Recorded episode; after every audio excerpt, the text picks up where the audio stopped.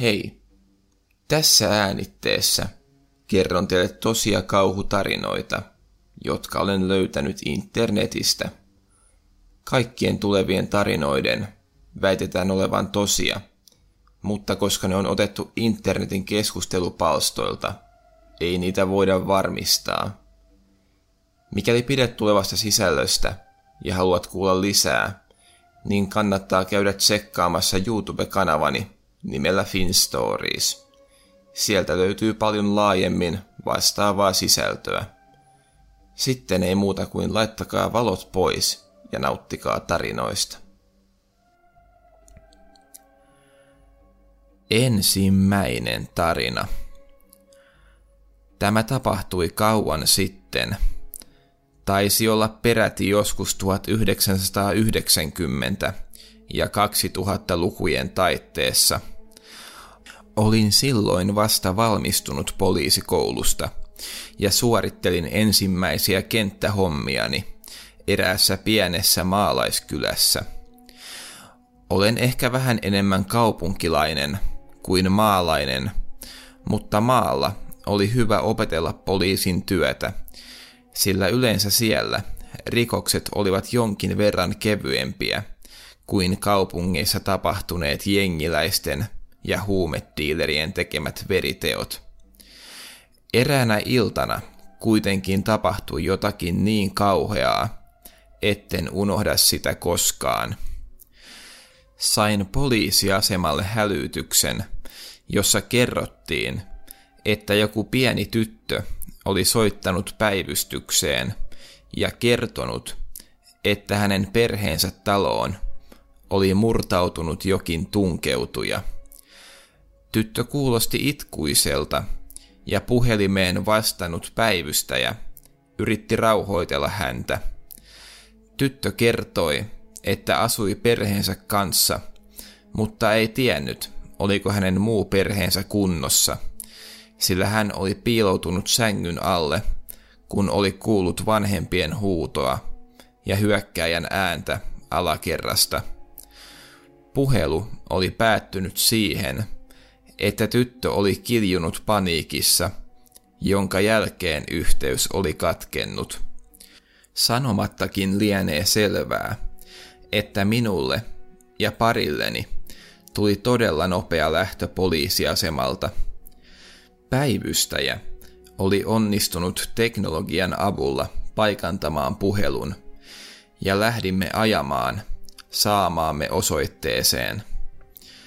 Maisemat vilisivät ohitsemme, ja pulssini lähenteli varmasti paria sataa, sillä olimme menossa paikkaan, jossa oli todennäköisesti hyvinkin vaarallinen hyökkääjä ja perhe, joka oli vaarassa. Ja kuten jo aikaisemmin sanoin, niin olin hyvin kokematon kenttätyöstä. Meillä oli myös hyvin niukat resurssit, joten emme parini kanssa saaneet taustatukea ennen kuin viereisen piirin poliisit ehtisivät luoksemme. Saavuimme pian syrjäisen omakotitalon pihaan. Olimme ajaneet noin kymmenen kilometriä ja oli kulunut jo parikymmentä minuuttia siitä, kun tyttö oli soittanut hätäkeskukseen. Talossa oli valot päällä ja lähdimme kiertämään sitä aseiden kanssa. Talosta ei kuulunut mitään ääntä. Kun saavuimme talon toiselle puolelle, niin huomasimme, että takaovi oli auki. Huusimme oven ulkopuolelta protokollaan kuuluvat huudot läpi, kuten että poliisi on paikalla ja talossa olevien pitäisi tulla ulos kädet näkyvillä. Kukaan ei kuitenkaan vastannut huutoomme, joten lähdimme varovasti taloon sisään. Alakerta oli täysin myllätty. Tuoleja oli hujan hajan ja lattialla oli lasin sirpaleita. Tutkimme koko talon läpi, mutta emme nähneet ristin sielua. Koko perhe oli vain kadonnut kuin tuhka tuuleen. Yläkerrassa oli lasten makuuhuone, jonka lattialta löysimme puhelimen luurin.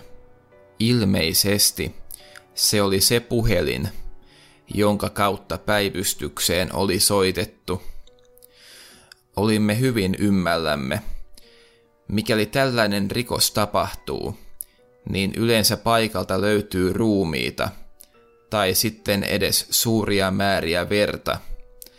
Nyt emme kuitenkaan löytäneet edes verta.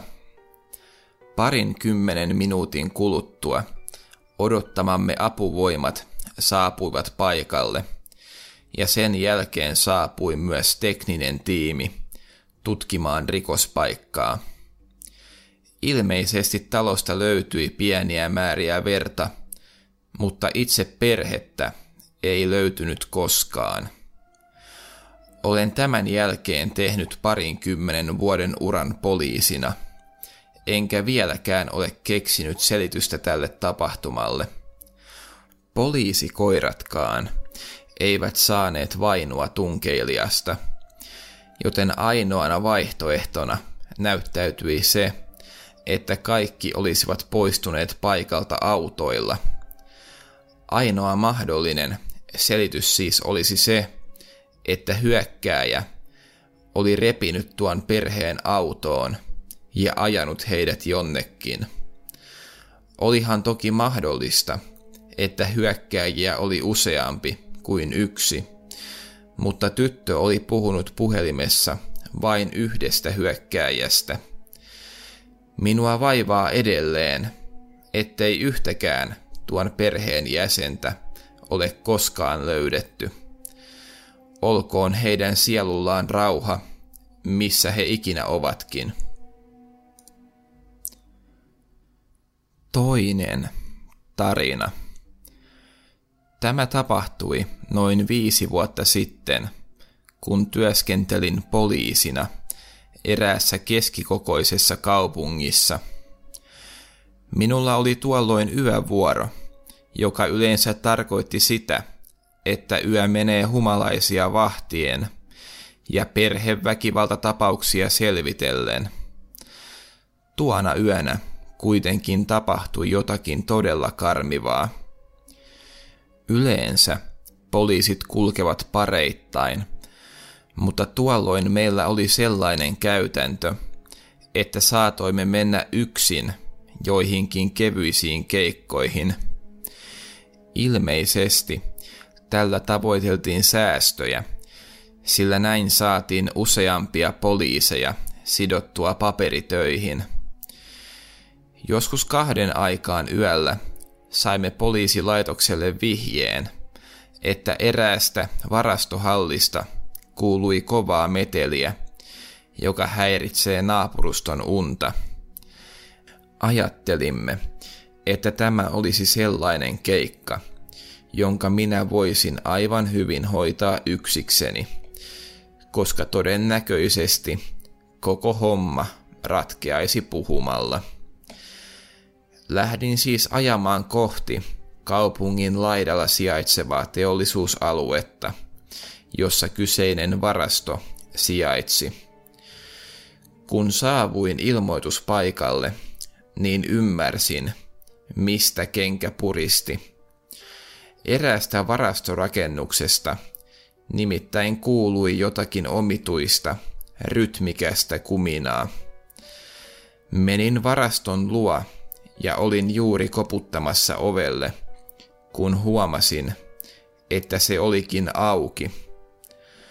Huusin, että poliisi täällä, ja kun kukaan ei vastannut, niin menin sisään. Sitten kohtasin melkoisen näyn. Huoneessa oli seinät vuorattu ylösalaisin käännetyillä risteillä – ja maahan oli piirretty joitakin epämääräisiä kuvioita. Minulla eivät mitkään hälytyskellot soineet, vaan lähdin etsimään äänen lähdettä. Pian tajusin, että ääni ei kuulunut tästä kerroksesta, vaan se kuului kerrosta alempaa. Hetken aikaa hallissa pyörittyäni löysin alas johtavat portaat – ja aloin kävelemään niitä alas. Tässä vaiheessa minua alkoi jo hieman epäilyttämään, sillä uskoin, että jos paikalla olisi joku, niin hänen olisi pitänyt jo tässä vaiheessa kuulla minut. Olin ehkä puolessa välissä portaita, kun tuli aivan pilkko pimeää. Ilmeisesti joku oli kääntänyt koko rakennuksesta sähköt pois. En nähnyt kirjaimellisesti mitään, sillä silmäni eivät olleet ehtineet tottua hämärään. Kuuloni kuitenkin toimi, ja kuulin kauhukseni, kuinka portaiden alapäästä kuului juoksuaskelia, jotka tulivat suoraan minua kohti. Ymmärsin, että joku oli hyökkäämässä kimppuuni. Lähdin sokkona juoksemaan portaita ylös ja jatkoin siihen suuntaan, jossa uskoin ulkooven olevan. Minulla kävi todella tuuri, kun löysin ulkooven pilkko pimeässä ja sain sen vielä auki. Ulkona oli onneksi katuvalot, joten kaivoin aseeni esiin ja jäin tähtäämään kohti ulkoovea. Kukaan ei kuitenkaan tullut ulos. Kun olin varmistanut oman turvallisuuteni, niin soitin apuvoimia paikalle. Pian muutama partio saapui paikalle ja menimme yhdessä tutkimaan taskulampuilla varastoa. Löysimme kaikenlaista, todella sekopäistä tavaraa.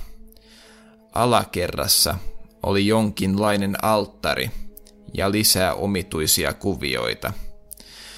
Löysimme myös luukun, josta varastossa olleen henkilön oli täytynyt karata. Minua todella kylmäsi. Ilmeisesti olin uhannut joutua jonkin rituaalimurhan uhriksi. Kun olimme varmistuneet siitä, ettei varastossa ollut enää ketään, niin aloimme tavoittelemaan varaston omistajaa. Hän kertoi meille, ettei tiennyt mitään varaston tapahtumista, sillä sen pitäisi olla tyhjillään. Emme päässeet tutkimuksissamme mihinkään, ja juttu jäi ratkaisematta. Tulimme kuitenkin siihen tulokseen, että kumea ääni, jota olin mennyt tutkimaan, oli peräisin siitä, että joku hakkasi onttoa ilmastointiputkea. Ainoa mahdollinen loppupäätelmä oli se, että joku oli tarkoituksellisesti yrittänyt houkutella poliisia paikalle, jotta voisi sammuttaa valot ja napata tämän, tai sitten tehdä jotakin vielä pahempaa. Kolmas tarina. Tämä tapahtui monia vuosia sitten, kun olin vasta aloitteleva poliisi. Meillä on sellainen käytäntö, että meillä voi soittaa suoraan poliisiasemalle ja ilmoittaa rikoksesta. Tämä on ihan hyvä systeemi, sillä näin saamme mahdollisimman nopeasti ilmoituksen tapahtuneesta rikoksesta. Eräänä päivänä kuitenkin saimme sangen omituisen soiton. Soittaja soitti ilmeisesti jostakin yleisöpuhelimesta. Hän ei esitellyt itseään, vaan sanoi vain nopeasti, että eräässä ladossa, joka sijaitsee aivan piirimme laitamilla, on ruumis. Sitten hän löi luurin kiinni. Jäljitämme automaattisesti osastoomme tulevat puhelut siltä varalta, että jos yhteys jostakin syystä katkeaa ja soittaja on vaarassa, niin pääsemme apuun hänen luokseen. Pian kävi ilmi, että kyseinen soittaja oli soittanut yleisöpuhelimesta useiden kymmenien kilometrien päästä siitä ladosta, jossa hän oli ilmoittanut ruumiin olevan. Ajattelimme automaattisesti, että kyseessä olisi jokin pilapuhelu, sillä mikäli henkilö olisi oikeasti löytänyt ruumiin, niin ei hän olisi ajanut kymmenien kilometrien päähän sitä raportoimaan. Eipä meistä kukaan vielä silloin arvannut, mitä oli tapahtunut. Seuraavana päivänä tämän soiton jälkeen ilmoitettiin eräs nuori mies kadonneeksi, aivan niiltä suunnilta, jossa tuo edellisen päivän soitossa ilmoitettu lato sijaitsi. Emme osanneet vielä tässäkään vaiheessa yhdistää lankoja, mutta sitten saimme uuden soiton. Soittajan ääni oli sama kuin edellisenäkin päivänä. Hän sanoi lyhyesti, ruumis on edelleen ladossa, ja sitten hän sulki puhelimen. Vasta tässä vaiheessa meillä alkoi raksuttamaan. Lähdimme parini kanssa saman tien tutkimaan latoa. Se näky, mikä meitä siellä odotti, oli järkyttävyydessään ikimuistoinen. Tuossa ladossa nimittäin todella oli ruumis. Mutta se, millainen ruumis se oli, oli todella kamalaa.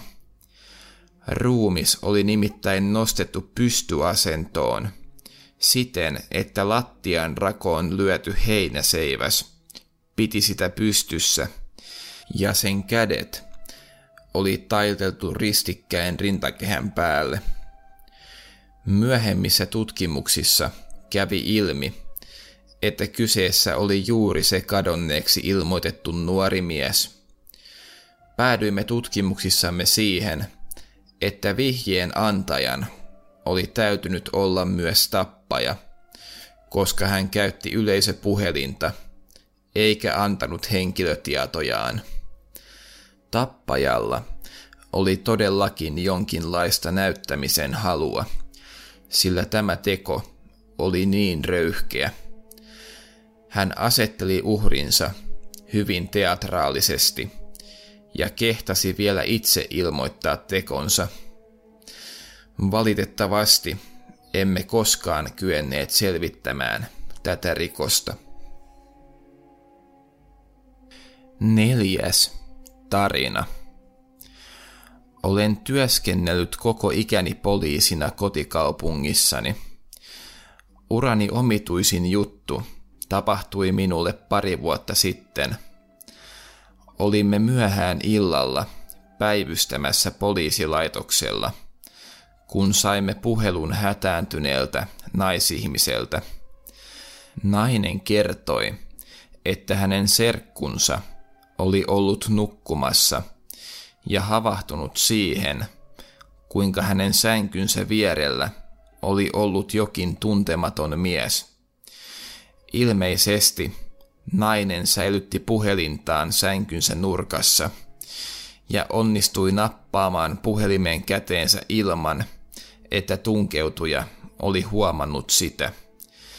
Sitten hän oli mukamas unissaan kääntänyt kylkeään – ja näpytellyt salaa peiton alla viestin serkulleen, jossa oli kertonut, että tämän pitäisi soittaa poliisit, koska hänen huoneessaan oli vieras mies, joka luuli hänen edelleen nukkuvan, ja siksi hänelle ei voisi soittaa. Lähdimme ajamaan partion kanssa serkun kertomaan osoitteeseen. Onneksi osoite sijaitsi lähellä – sillä en voi edes kuvitella, miltä naisesta tuntui. Hänen huoneessaan oli joku tuntematon mies, ja hänen täytyi esittää nukkuvaa. Se oli varmasti hermoja raastava tilanne, varsinkin kun tuolla naisella ei ollut mitään hajua, mitkä olivat tuon miehen aikomukset. Saavuimme pian osoitteen luo.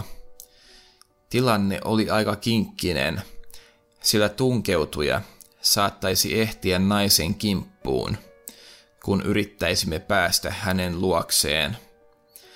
Onneksi naisen serkku tuli paikalle ja antoi meille talon avaimet. Avasimme varovasti talon oven ja menimme sisään. Serkku oli kertonut meille, missä makuuhuone oli, ja hiivimme varovasti sen oven taakse. Toimintakaava oli sangen yksinkertainen. Avaamme oven ja häikäisemme huoneen taskulampulla ja teemme vaarattomaksi sen henkilön, joka ei ole sängyssä. Riuhtaisimme oven auki ja huoneen nurkassa seisoi mies, joka selvästi häikäistyi taskulamppumme valosta. Kun huomasimme, ettei hänellä ole kädessään mitään aseita, niin taklasimme hänet maahan. Mies huusi kuin riivattu. Löysimme hänen taskustaan jonkinlaisen teräaseen, jonka otimme pois. Tämän jälkeen talutimme hänet pois asunnosta. Sängyssä maannelle naiselle hommasimme ammattiapua – sillä hän oli ymmärrettävästi järkyttynyt. Ilmeisesti tunkeutuja oli ollut jokin mielipuoli, jonka aikeista ei koskaan saatu selkoa. Hän on ilmeisesti suljetulla osastolla vielä tänäkin päivänä.